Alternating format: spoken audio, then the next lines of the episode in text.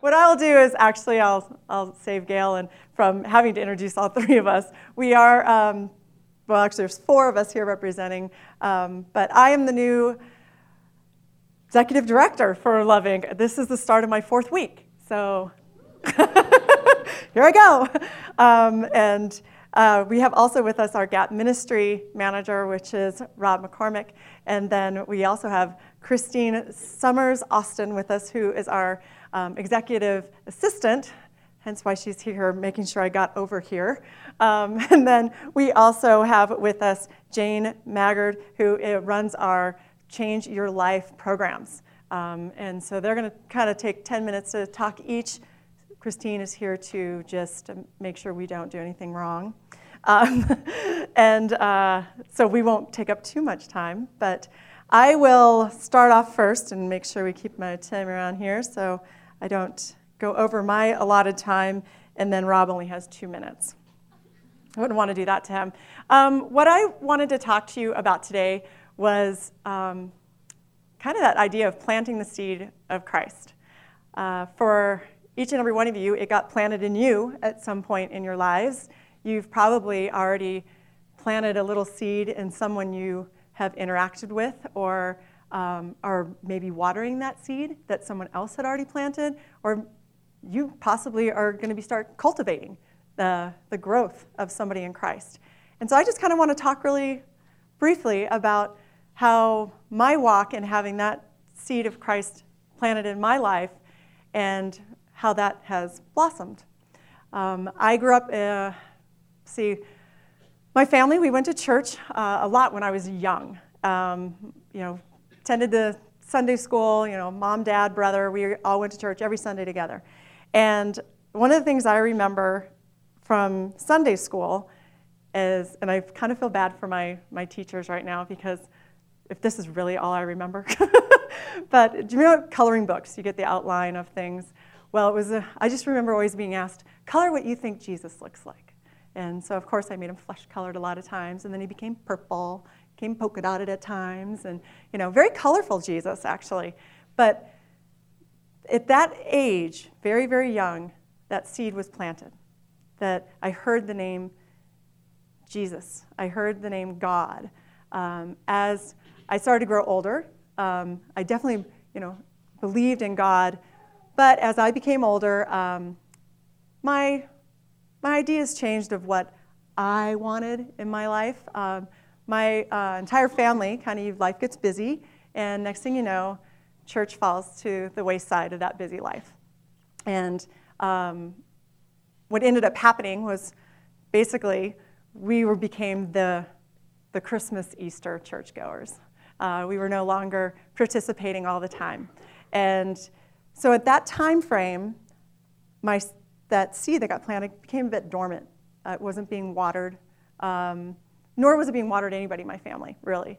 And as we moved, you know, getting older, getting to my teens, where I am arrogant and I know better than anyone else, especially God. I know, I, I know how to run my life. Um, I really kind of didn't stop going to church altogether and volleyball was way more important in my life than anything else. And so there, again, it's becoming more and more dormant. But when I got into high school, I was asked by a friend of mine to go with her to a youth group. Um, how many of you have heard of like Young Life? Okay, so I was asked to, to attend Young Life, and I loved it. Man, social fun, and you're learning about Jesus. I was all in. It was great. Now, I will say that I am, was, I am now, I wasn't at the time much of a reader.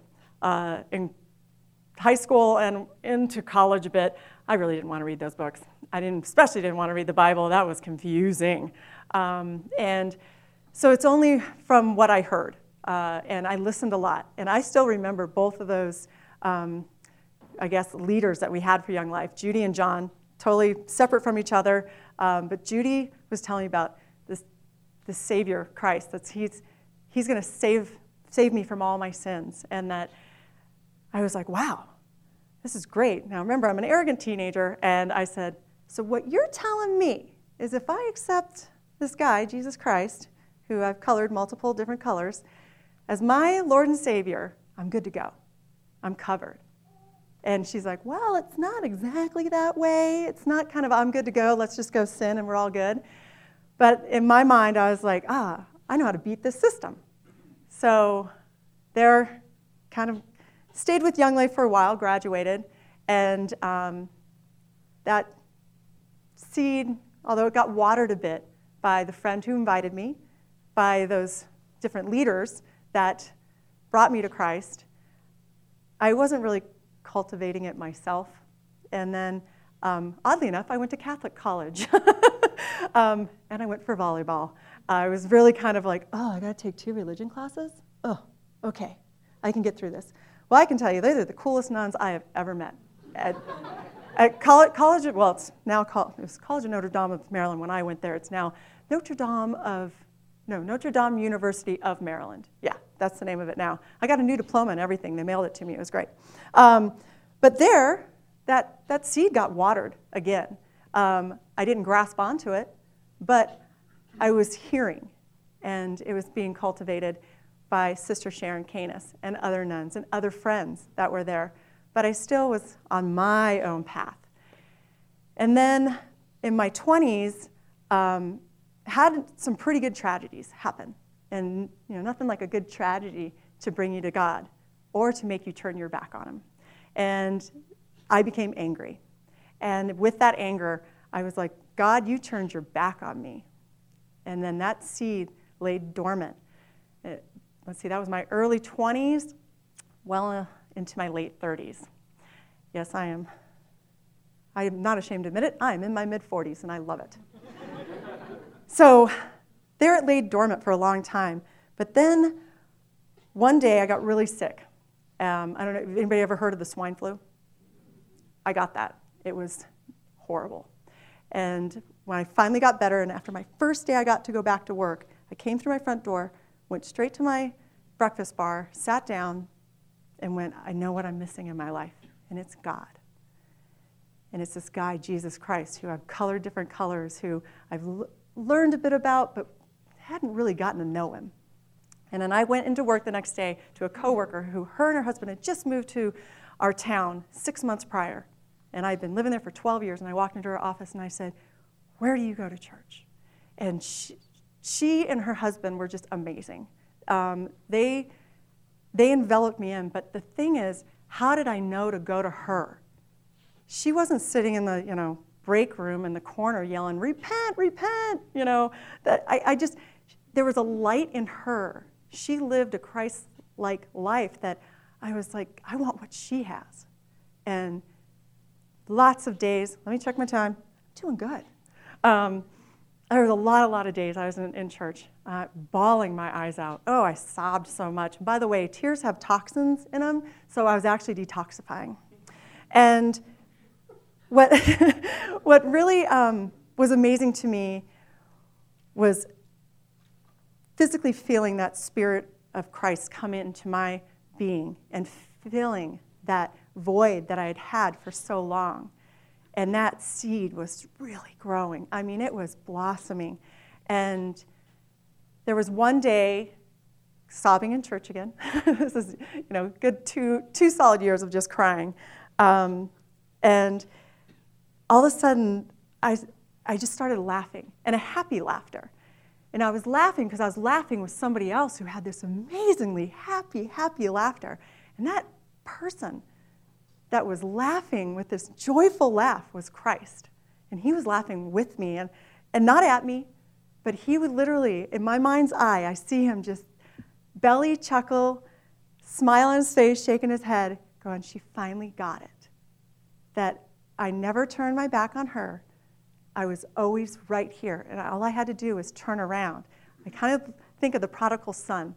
And I just needed to turn around and run back to him. And man, when that all clicked in me, man, I, I was like that kid uh, that you see on the TV. Matter of fact, I, I'm a military brat, and I have been that kid. We're running towards the parent who just came back from deployment across the tarmac, and you're jumping in their arms. That was me jumping into Christ's arms. And so I guess my thing I really want everyone to understand is we're always planting seeds. You guys are, are cultivating your seed by, by being here. And you're to your light's to shine onto someone else that's to go, wow, what does that person have that I don't? And just from living a Christ like life is where you are to bring other people. You're, they're to gravitate towards you to want that as well. And not everybody goes through the roller coaster like I did. And, and now I, I see the joy in the roller coaster I did go through. Um, the tragedy and pain I went through, I actually see it as such a blessing, and I'm thankful for it. I don't wish for anybody to have died or my parents to have divorced, but it taught me so much, and I have been able to use that to help other people. And I realize that we all go through these things to help water seeds within other people. All right, I, I have 20 more seconds, but I won't steal it. I am going to have Jane go ahead and, and start, um, but thank you very much for being the seeds around here. Does this work? Can you hear me? Okay. I, I decided to use this instead of the clip on one. Um, yes, my name is Jane Maggard, and um, I am a mother of six children, um, and they're between the ages of 15 and 23. So I currently have four teenage daughters at home, and I love it. Um, and uh, I'm just going to talk a little bit about ministry, um, what I've what I've, God has done in my life, and allowed me to be a part of. And um, my family is has always been my first priority as my ministry. Um, I've been various places, but um, I believe that, and I I get very emotional. So, um, I believe that um, if as a parent, as a mother, father, um, if you have children, that is your first priority. That is your ministry. God might use you for other things, but um, if you can't, um, you know, minister to your children and your own family, then, you know, are you going to be able to minister to others? Um, we need to be able to take care of them. So, so I've been busy as a mother for the past 23 years. Um, I also teach Spanish and um, at a small one-room school where my children attend. And then I'm also um, at this point I'm I starting just a year ago started as this Change Your Life coordinator at Love in the Name of Christ, and um, I'm really enjoying that as well. So um, I'm going to kind of I'm taking off what Christine said, uh, Christine Sheila, sorry. Our former director was Christina, so it gets a little confusing around Love Inc sometimes. Um, taking off what Sheila said about planting seed, having seeds planted. Um, I I grew up going to church, and um, and uh, and and we would have missionaries that visited certain times, and I would love to I love to hear their stories, and I believe that and through those mi- missionaries coming to our church that I had seeds planted in my heart. Um, I did desire to be a missionary. I really didn't um, want God to send me to Africa, but if that was what He wanted, then I would have gone. Um, at the time, I also my other dream was to be a mother and obviously fulfilled that one. Um, but more than anything, I wanted to do what God wanted me to do, wanted to follow the will of God. So um, I knew I needed training. Like I said, I grew up in church. I'd heard various sermons, but um, I wanted more training than I had. And um, so I did go to college for a semester, found out that wasn't for me. But then I heard about um, YWAM. I don't know if any of you have heard of YWAM, Youth with a Mission, also known as Young Women After Men.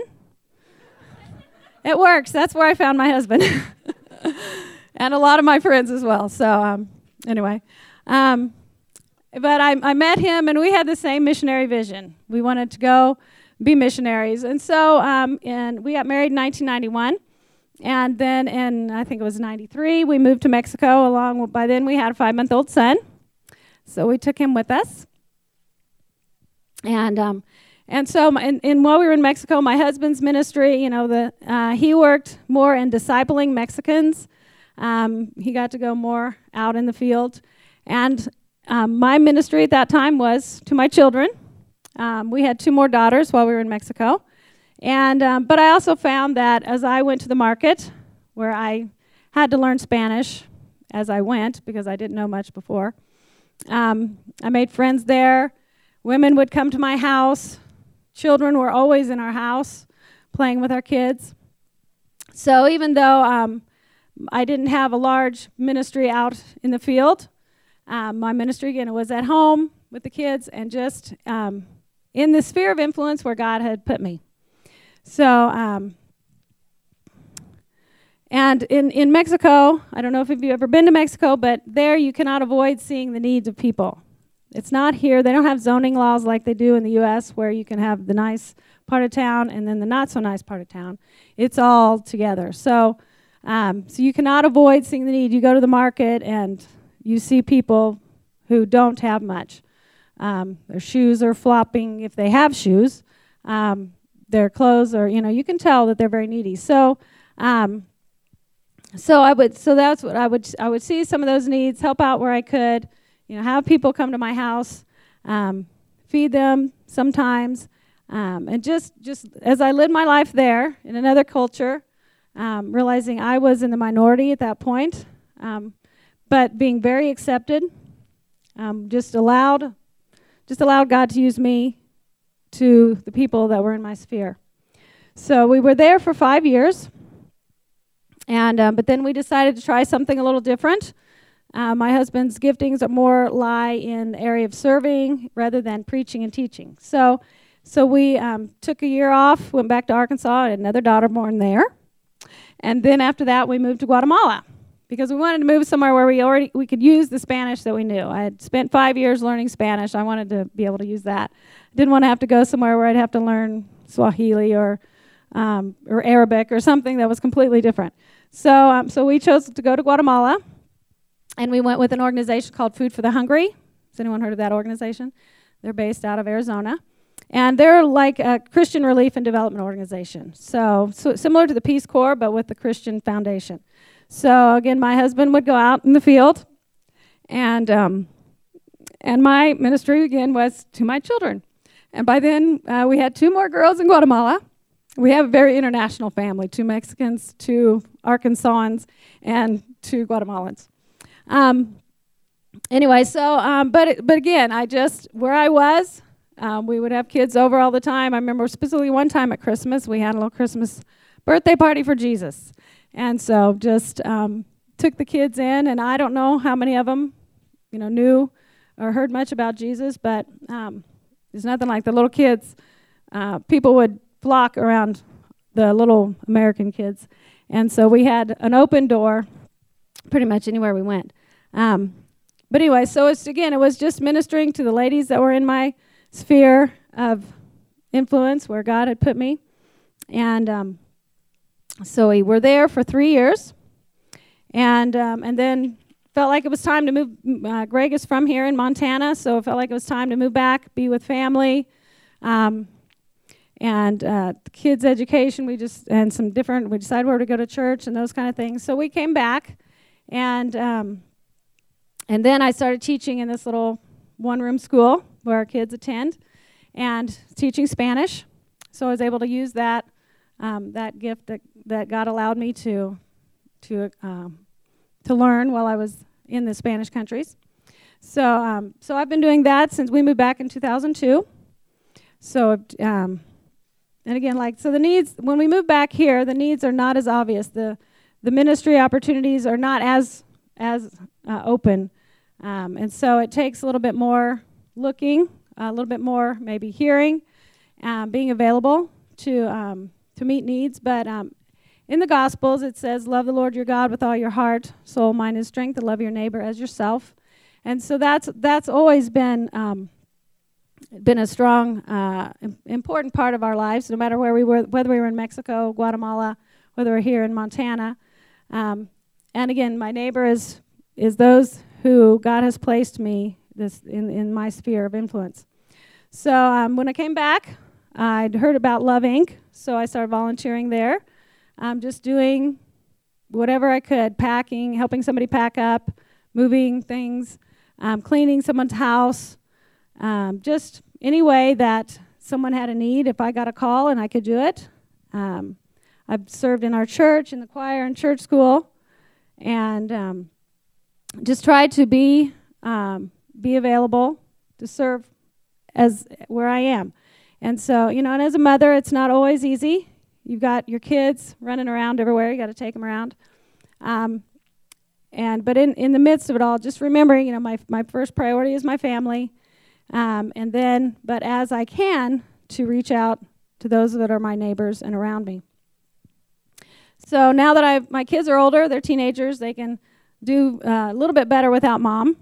Uh, so my ministry opportunities has changed. I still continue to teach Spanish, but like I said, a year ago I started working at Love in the Name of Christ, and that brought me again face to face with with the needs in our community. Um, as the Change Your Life coordinator, um, I we have three classes: Finding Financial Freedom, Resolving Everyday Conflict, and Love Your Kitchen.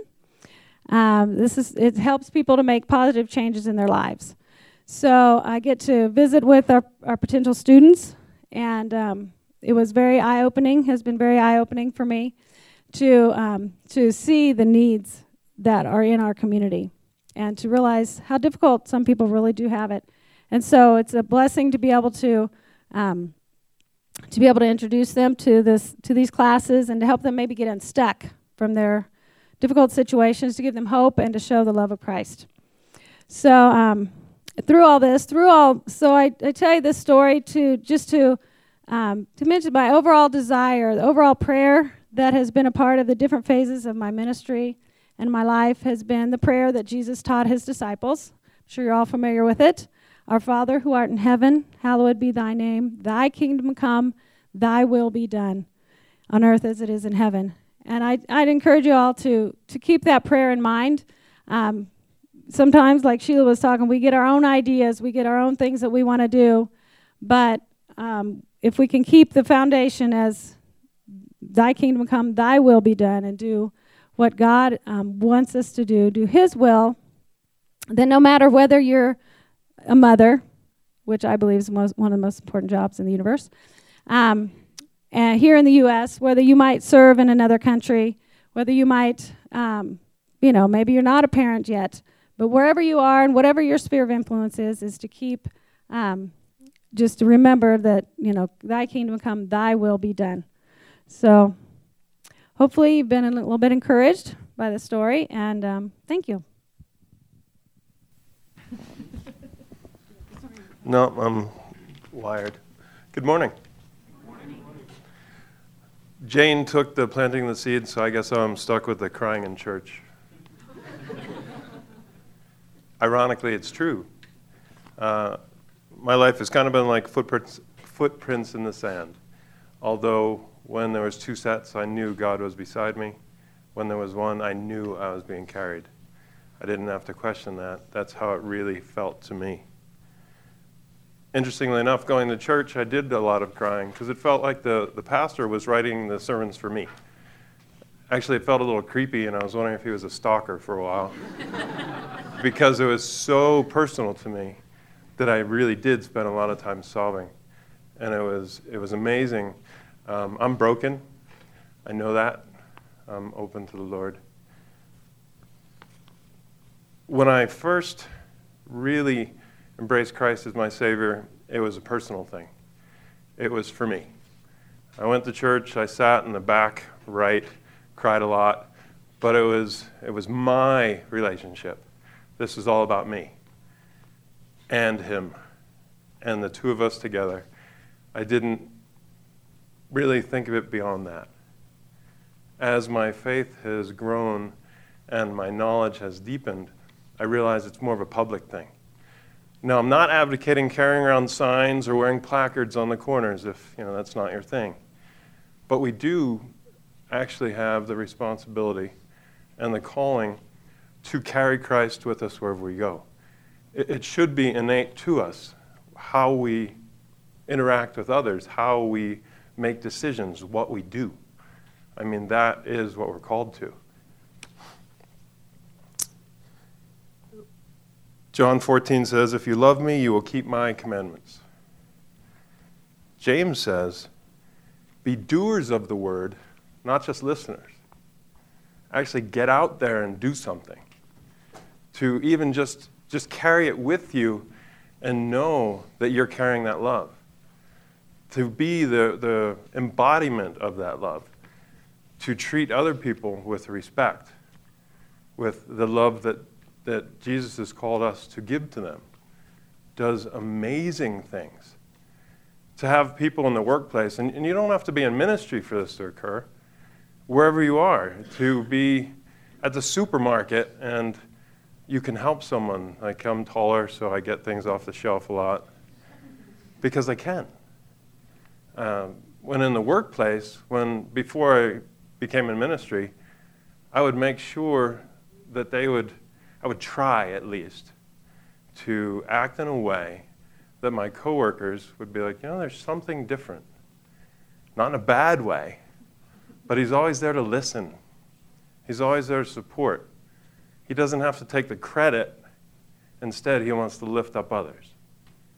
And that's how I attempted to live my life. And don't get me wrong, I'm not a saint by any means. I know I'm a sinner. And when I fall and when I stumble and when I fail, I ask for forgiveness. I get back up. I rededicate my life to it and move forward. And that is an amazing thing. We've been called to be, to, to love each other as I have loved you, in the words of Jesus, but also to be a light of the world, world sorry, to be a town built on a hill cannot be hidden. Neither do people light a lamp and put it under a bowl. Be that shining example. Just carry that with you. But also emulate Christ's humility. In humility, value others above yourself. A few years ago, I had a interesting thing. I, I had a realization that my time in church, I was being served. I had yet to stand up to serve. Cried a lot. Had people put their hands on my shoulders, be like, you know, man, this guy's a basket case. No, they didn't say that. they came alongside of me and said, you know, are you okay? Is there any way we can do it? They were the lights. And for a long time, there was a family there. And they would serve and they would do offering and they would be greeting and they would go around and lift other people up. And I would sit there and go, someday I want to be like that. I want to be like you, man. Isn't that somewhere? No. But I'd always want to be like them. And then it dawned on me that I was being served by them, and I wasn't serving anyone. And then, ironically, there was a knock at my door, and I was asked to be one of the men's ministry leaders. They saw in me a talent that they wanted to have on the leadership. And I ran. And then my wife's foot in my back pushed me back to the door. And I accepted that calling. And it's been amazing, and I've grown. And by trying to be that light and trying to shine, be that light in the darkness, I've found that one of the things is if you have darkness in your life, meaning that if you have something you want to hide, if you have things that you're ashamed of, and you hide them and hide them in darkness and don't let anyone see it, that has power that takes you away from the Lord. If you shine the light into all the corners of your room and you take ownership of your sins and you take ownership of the things you're failing and expose those dark things to the light, it loses its power and you grow. And by sharing that with other people, it's amazing what can happen. I was at a men's ministry meeting and we had gone all through, and I facilitated. I, I don't lead it. They say lead, but that's not really what happens. I show up and say, So, what happened to you this week? And then it's you. But I turned to a gentleman who had never been there before, and he was in his early 20s, and I turned to him and said, You know, um, do you have anything you'd like to share? He sat there for the whole few hours, and it did last hours. And he started crying and he never realized that other people also fail. You sit in church and you think the person next to you has no failing. But as we all know, none of us are worthy, not even one. Christ died for our sins, and that is how we're redeemed. Being a light can have a major, letting the light shine through you can have a major impact on people. There was a child that grew up to a family, uh, the parents weren't married they lived in poverty. The child never was able to go to camp. They had the opportunity recently to go to camp. By going to camp, they were surrounded by people It was a Christian camp. Forgot to mention that part. They were surrounded by people that were there intentionally in order to show Jesus to the campers that came. Before the week was out, that child received Christ as their Savior, went home to this poverty, said to the parents, Can you please drive me to youth group? Can I please go to church? The parents saw something different, saw something growth, a growth in this person, and followed her to church. Then they accepted Christ.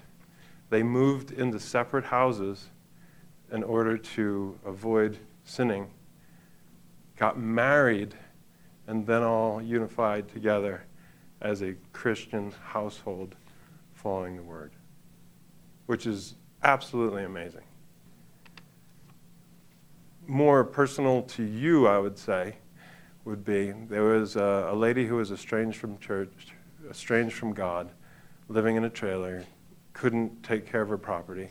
A group of Christian college students volunteered as a group to go clean up her house.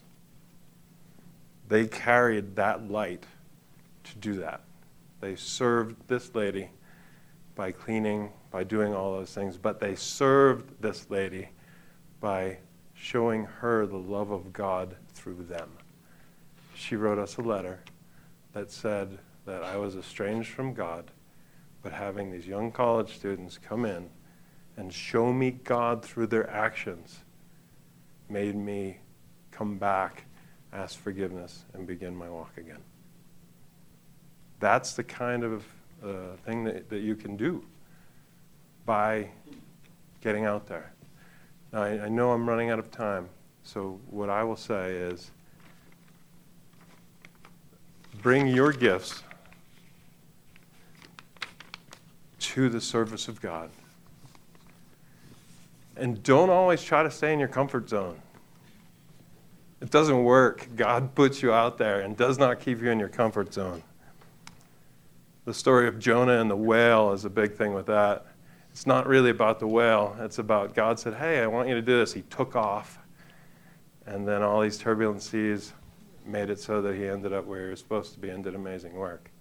Now, I hope you don't have the turbulent seas in your life. But if you do, that's because God is polishing you.